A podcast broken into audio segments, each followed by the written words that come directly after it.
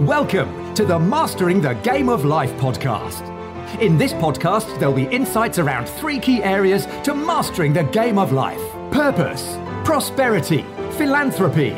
Your host, Paul Lowe, the third sector mentor, is the founder of Hearts Global CIC, which, along with many other of his charitable commitments, has been responsible for positively impacting thousands of people's lives, particularly young people from disadvantaged communities. Author of Mastering the Game of Life From Pain to Purpose and Speaking from Our Hearts books. Introducing your host, Paul Lowe. Hello, podcast listeners, and welcome to this Mastering Life podcast episode where it is my absolute pleasure to be uh, have a guest called Mel Eves. Now, just to put some context on that, Mel Eves played for Wolverhampton Wanderers in the 1980 League Cup final against my beloved Nottingham Forest. And I suppose the purpose, or one of the, the purposes of this podcast, is just to, to give ironies of life. So that was nearly 40 years ago. And my heart was broken that day because Forest were on for an unprecedented treble in the League Cup wins.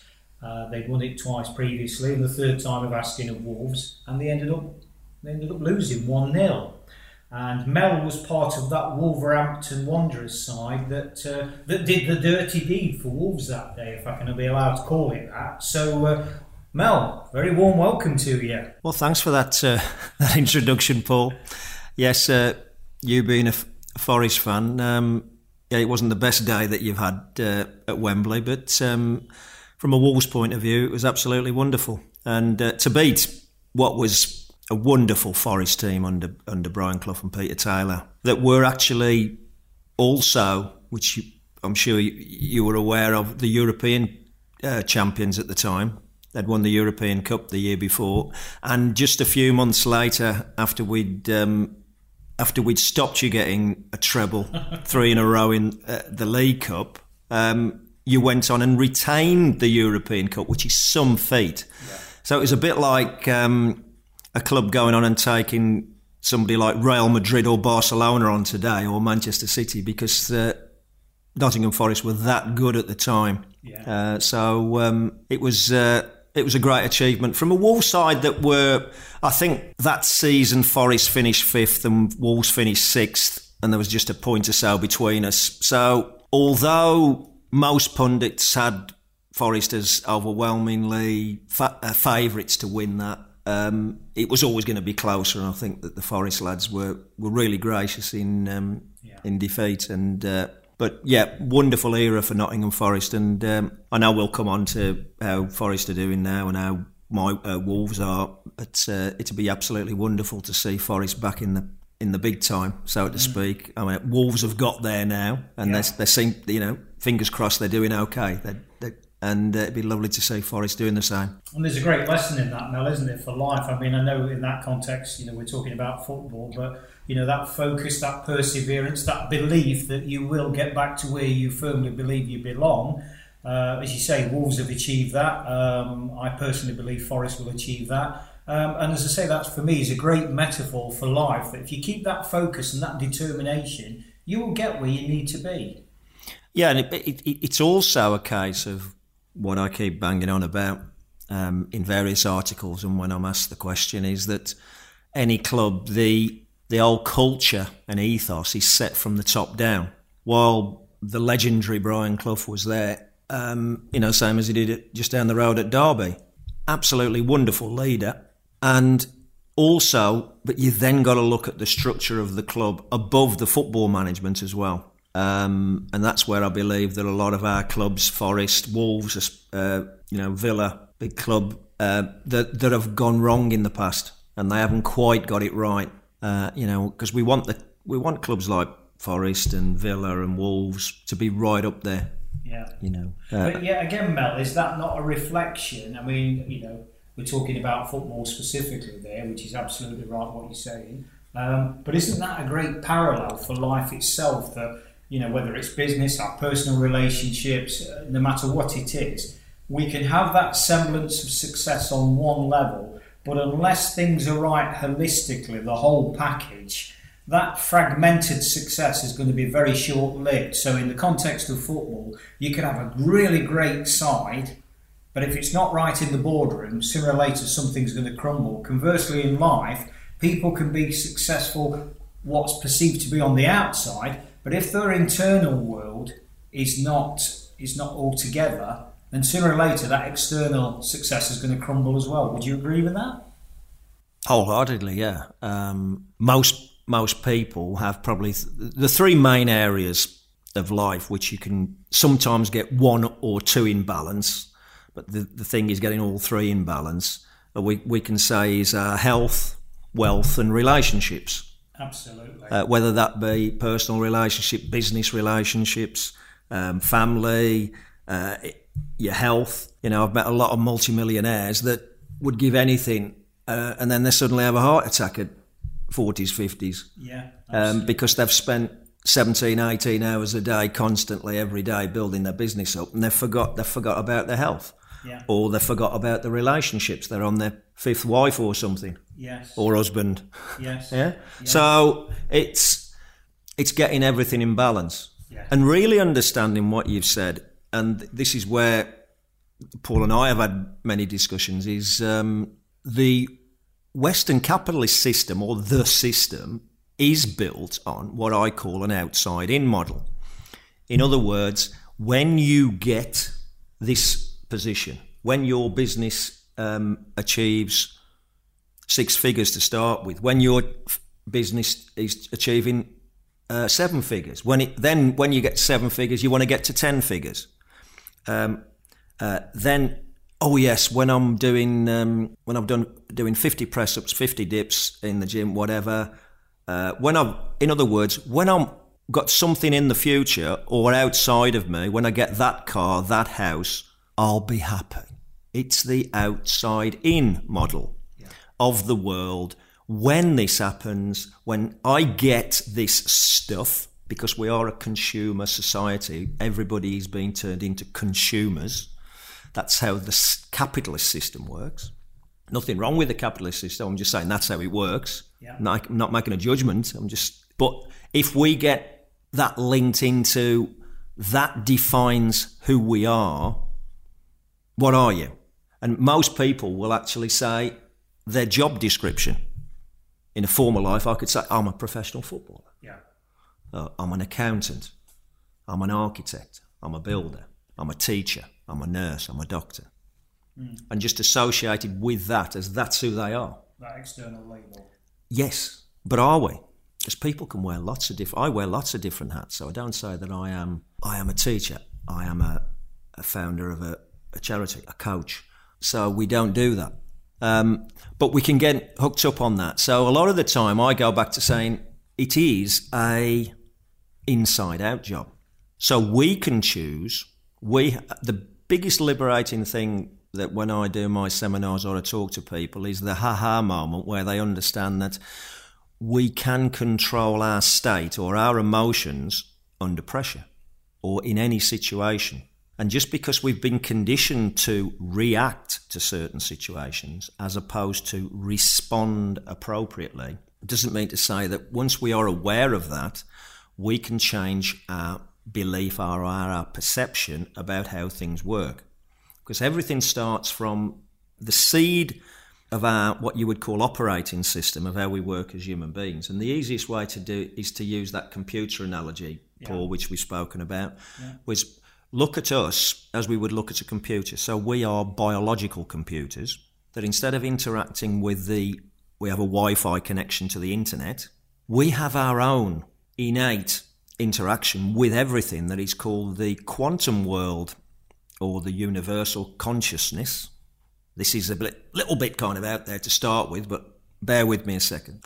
But that's how that's how our, we are designed to work as human beings, because our, because we are we're taught, especially in the first six years, that what we just see, hear, smell, touch, and taste. In other words, our five senses are all that there is, and that's our perception of the world. When the scientists have proven that as less than 0.1% of the, the a range of frequencies that we can pick up as human beings are just infinitesimal compared to what the in our known universe there is just shows that we're just aware of such a small amount that's out there. For instance, the, the easiest way to explain that to everybody is to say, how does a dog whistle work?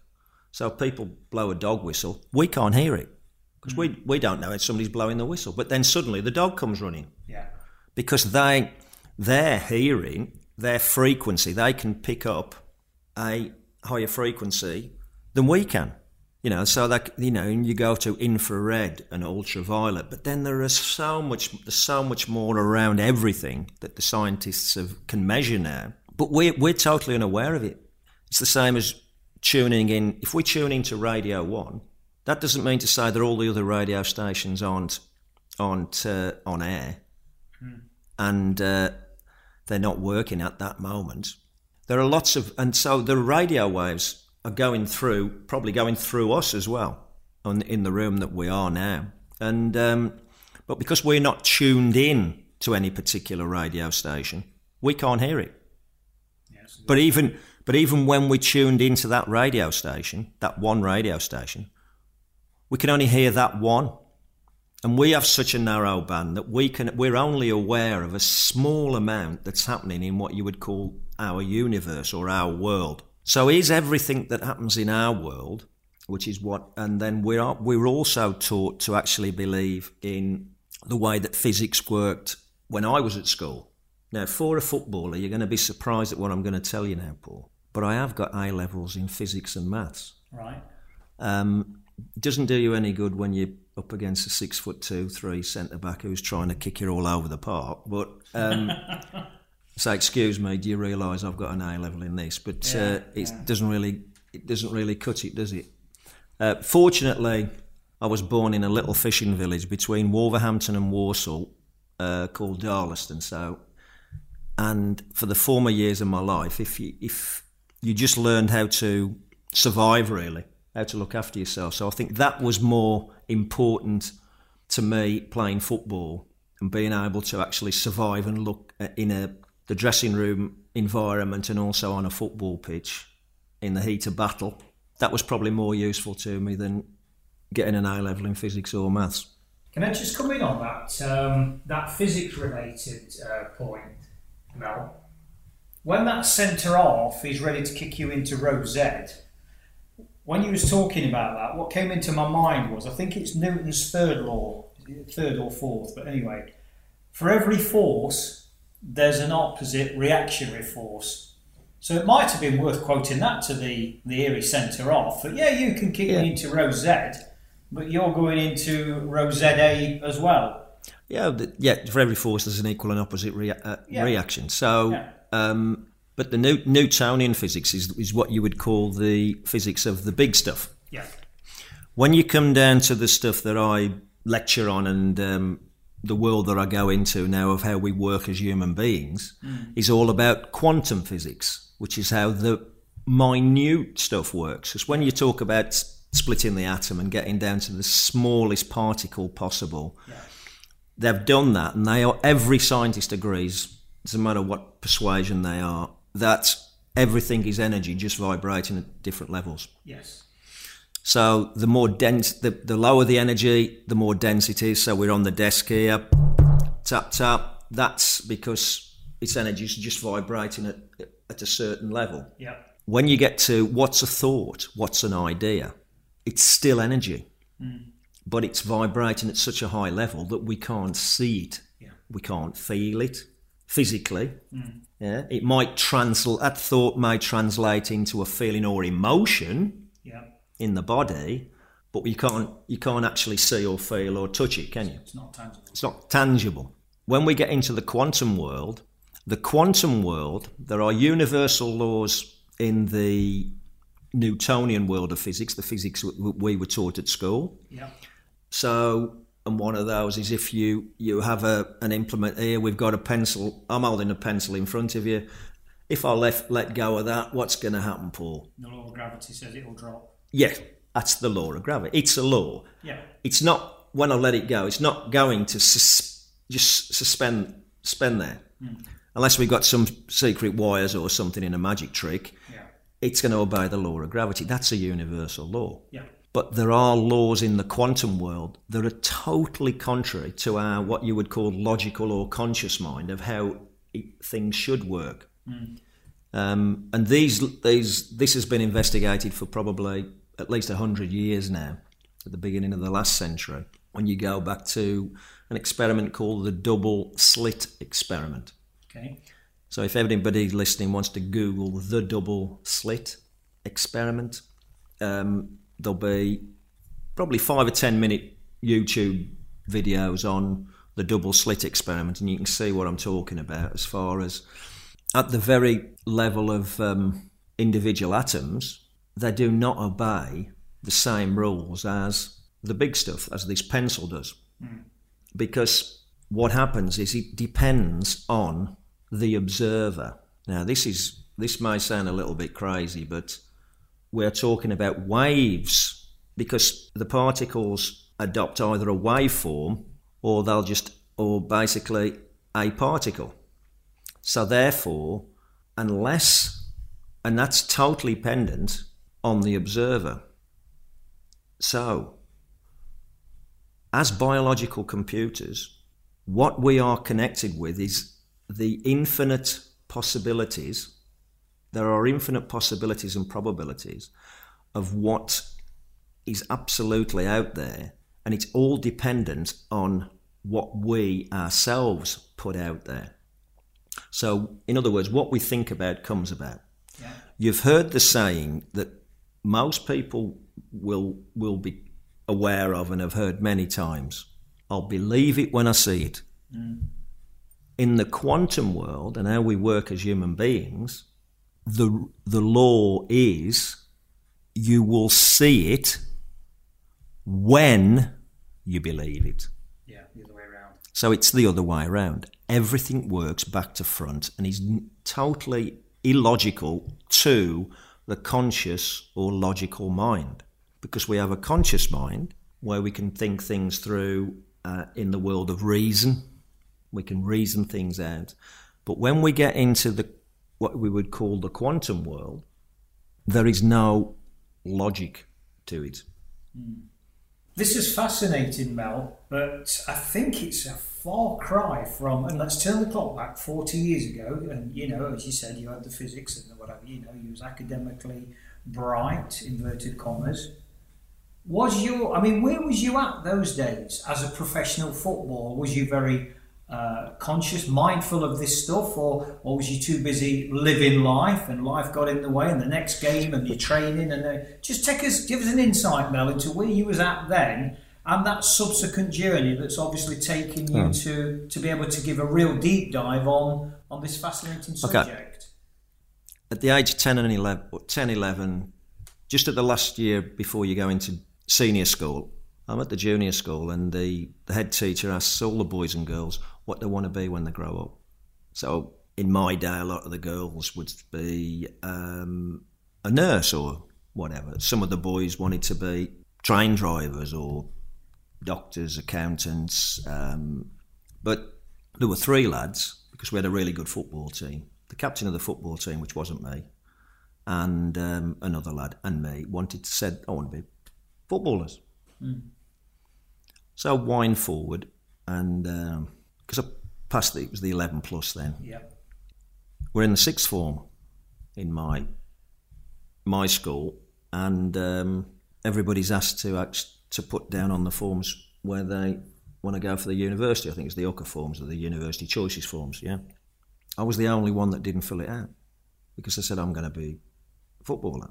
Um, even though at 16 I wasn't an apprentice, I stayed on it in the sixth form to take A levels. Then I didn't have any either verbal or written uh, offer of a contract from any club. And it was only during towards the end of my second year when I turned 18 that after a after playing for Wolves in a the, probably the final what you would call trial Yeah. Was a reserve game at Molyneux against Leeds, and it was always three o'clock on a Saturday afternoon, and the first team were playing at three o'clock at Elland Road, Leeds, hmm. and I played in the reserve game at Molyneux. Hmm. And after that, and then shortly after that, I did get an offer of a one year contract Right. with no guarantees. So I got one year contract. Then at the end of the sec, my first year pro, I got another one year contract. I was 18, 19, I'm then going into 20, and then I got another one year contract Right. because I've then got into the reserves. I was top scorer in the reserves, so I get another one year contract. I'm 21. I've not played a first team game. I've not started or come on as sub. Right. I was sub for one game, which I believe was at Forest, Okay. but didn't get on. And you only had one sub.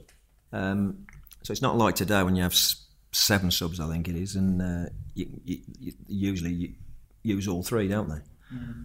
But um, bear with me, this will all make sense. So a lot of people would say, didn't, um, it's not going to make it. Hardly anybody in the foot outside of the main football world would have heard of me.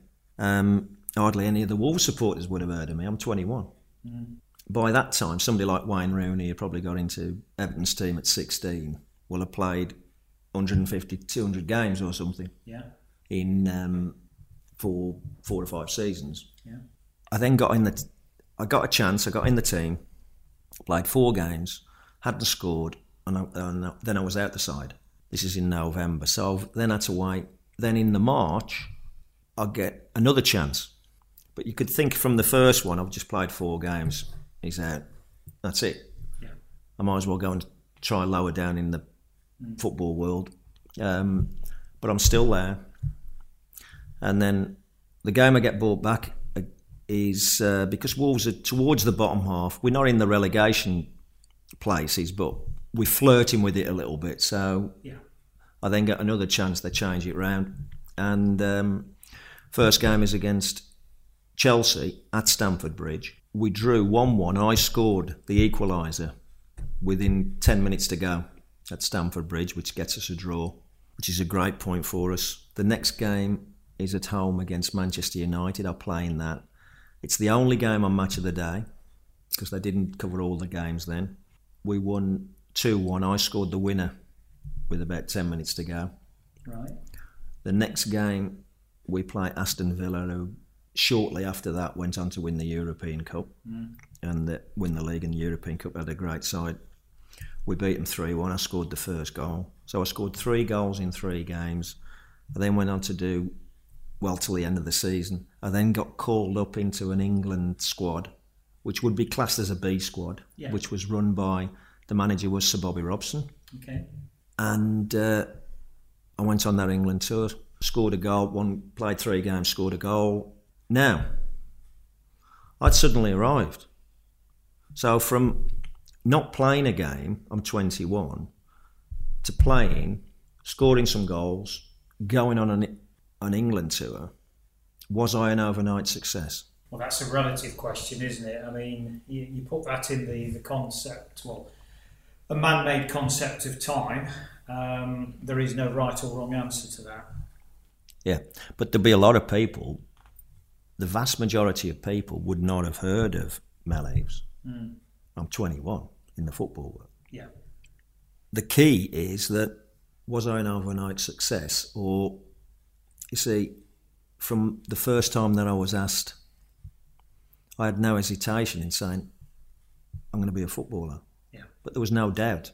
Hmm. Even when I was in the sixth form, no guarantee, nobody saying, no, no, no contract, by the way, no offer of a contract. Yeah. I'm going to be a footballer. Not even to the case to even putting choices down as university choices. Then I've gone one year, no sign of being in the first team. 19, 20, no sign of being in the first first team. 20, turn 21, still not in the first team. Yeah. Most people would think, well, you might as well forget it now. So, in other words, some people, if they are physically, mentally, everything else ready for it, such as a Wayne Rooney or a Michael Owen uh, Yeah. a little bit earlier, can get in and and flourish earlier on. In other words, everybody will have their own way of doing things. So, if I'm hearing this correctly, Mel, what uh, what I believe you're saying is the outside world would have said, "This Mel Eves, he's an overnight sensation. He's burst on the scene because he scored that first goal because that's going to raise their awareness. All of a sudden, wow, okay, who's this Mel Eves fella? First goal, he probably got a lucky goal. Hang on, he's done it again. Right, he's done it again. Well, he's only been on the game five minutes. So, in the outside perception, there is that label of overnight success. Mm. However, if I'm hearing you, and certainly this is my understanding, you weren't, because your intention from a, a, young a young guy at school was no, I'm going to be a professional footballer. That internal work and that journey had already begun. And the other thing is, the internal journey had already begun when I was high to a grasshopper. Was probably yeah. when I, uh, but that internal journey began. But nobody else put that seed into my mind about being being a footballer. Mm. I cannot remember, for instance, my parents or anybody mm. putting that thought into my mind. Yeah. They just encouraged me and gave me the right environment to actually do what I wanted to do because I did everything else. In the yeah. summer, I love my cricket, still do. I love I love playing cricket. Played cricket to a decent standard, not as not obviously as high as football, but I played all the other sports. Did athletics, tennis, badminton. I did uh, judo when I was a kid. Right. A bit of um, wasn't really the boxing or whatever, but I'd been I'd been in, but didn't do any didn't carry that on as far as actually fighting. But I did the judo. Yeah. Which which helps when you, as I say, six foot two centre backs all over you. So uh, yeah. You, you learn how to use your body and everything. So that's great. Um, and everything else that kids do. Um, and this is why I think just a little bit of caution to any parents or or players uh, listening is it's not all about the foot. It, the, it wasn't that I concentrated on football from an early age. I did everything, and I think there's far too much I see now that can, people can fall into the trap. Oh, I've got to specialise in football and do that. I only specialised in football really when I got to 18. Literally. And I know I would say, yeah, you can specialise in football a little bit earlier than that. And I did a lot more at 16 because I was going sometimes twice a week on the evenings and what have you mm. for, for different training. So I did kind of start to specialise more at probably at 16. But um, I know there's been lots of studies all over the world, and they say, I know in Germany in particular, I think Borussia Dortmund really don't take the the lads into their their academy. The ideal time is 12, 13. Yeah. Because they say they've got to come through puberty first. Yeah. And then they, they should have a lot of life skills about doing a lot of other sports, um, climbing trees, all those, you know, yeah. all the health and safety stuff and whatever. Yeah, but kids, kids are kids. Let them grow. Let them, let them play. Yeah. And let them enjoy.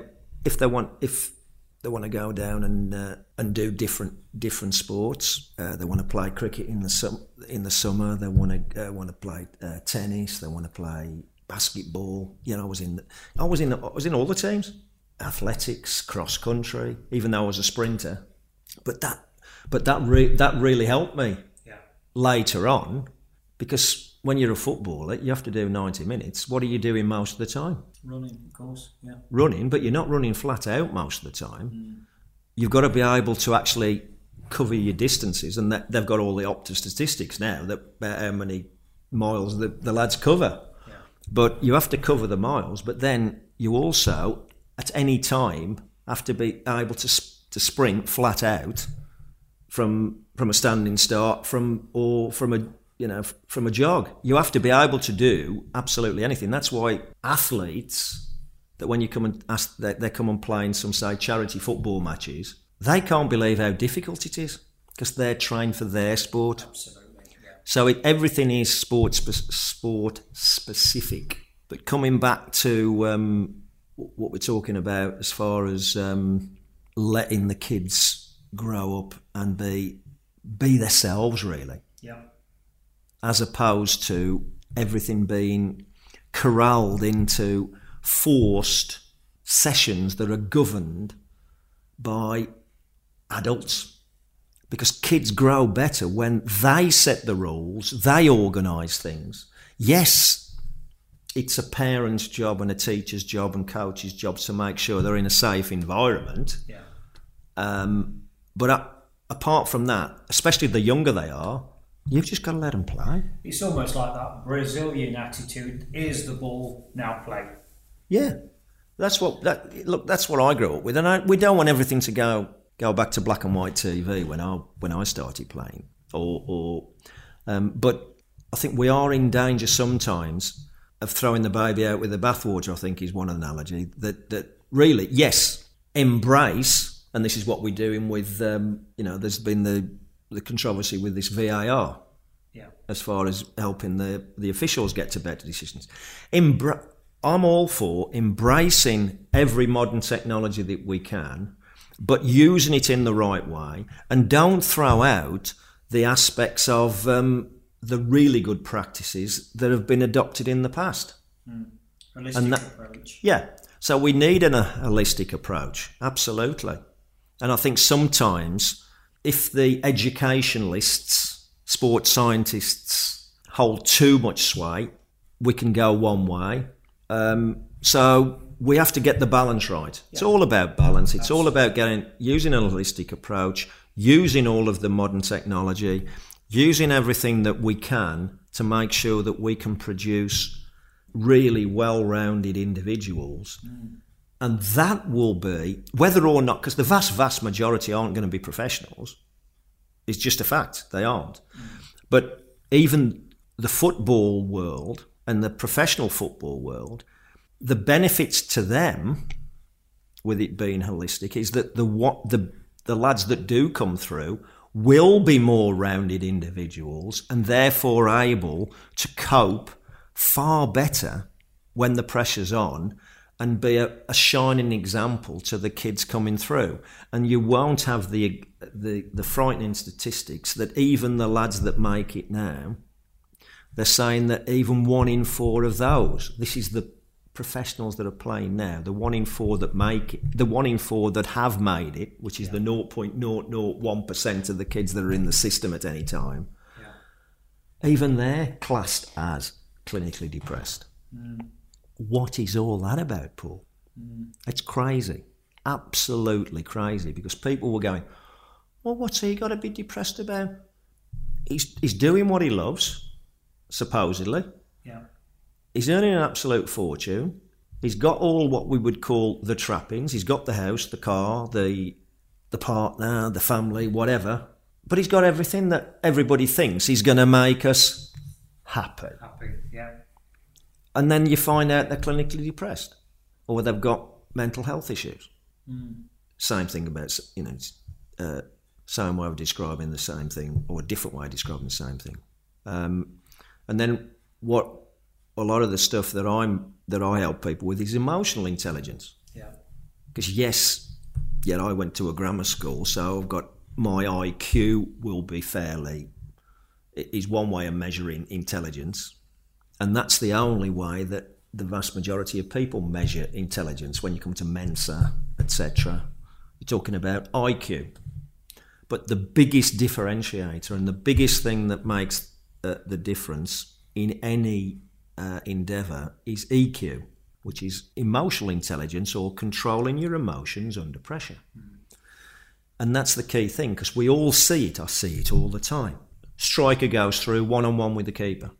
Once he's got time to think about it, that is the time that the vast majority will will miss it. Yeah. It's far easier when they get chances when they haven't got time to think. They probably score a better percentage then, uh, because we talk about the the amygdala in the brain. Uh, it's deep in the primal part of the brain. You've got three parts in the brain: the reptilian brain, the mammalian brain, and then the neocortex, which makes us human beings, especially the what you would call the forty percent of the brain, which is the frontal lobes, Yeah.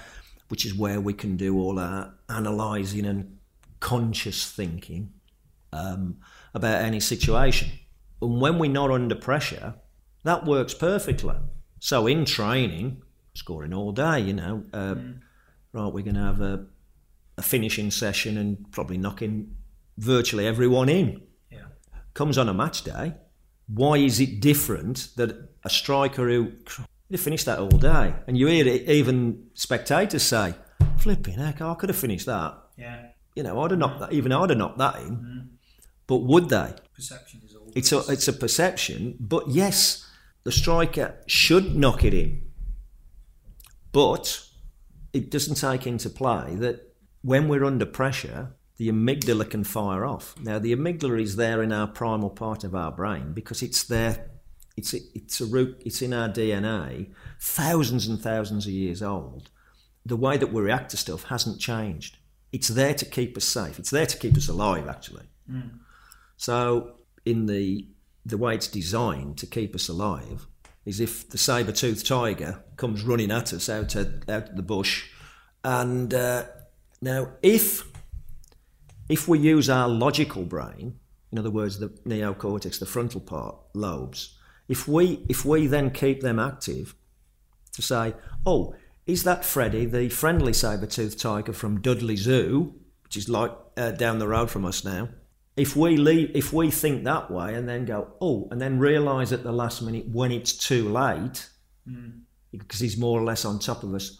Oh no, it's not. It looks like him, but it's actually not.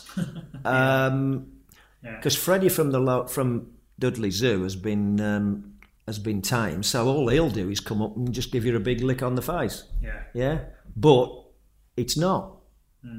So we don't actually give up. That's designed to kick off so that we do one of usually we call it the fight or flight Yeah. mechanism, but there's a third F, not fight. There's fight, flight, but also freeze. So we do one of those three things.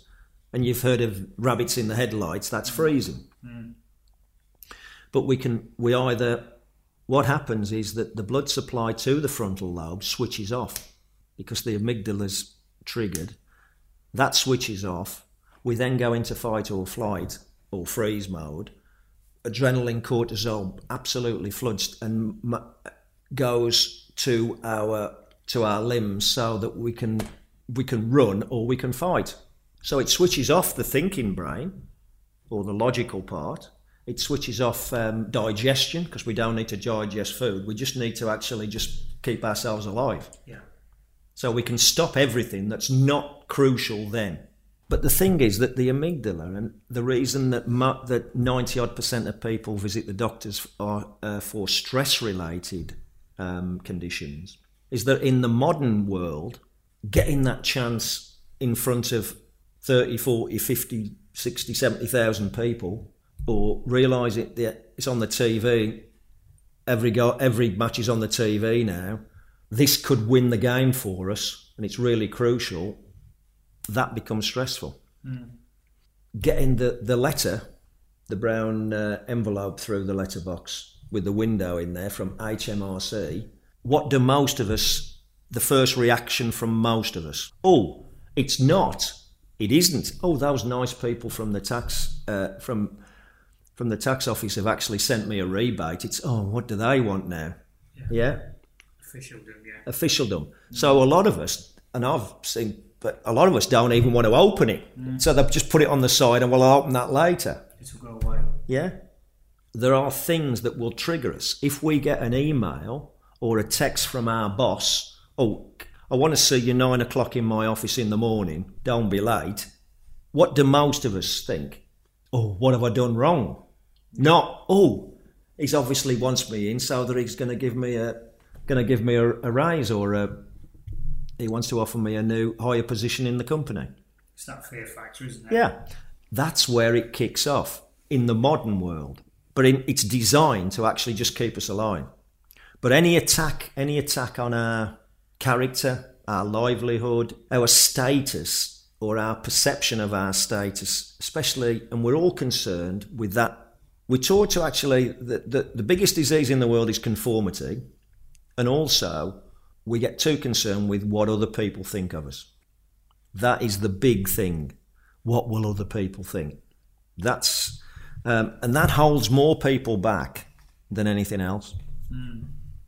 So, taking everything into account, then, Mel. Obviously, we've talked. We started at the top of this conversation around your your physical goals in football um, that kick-started your career.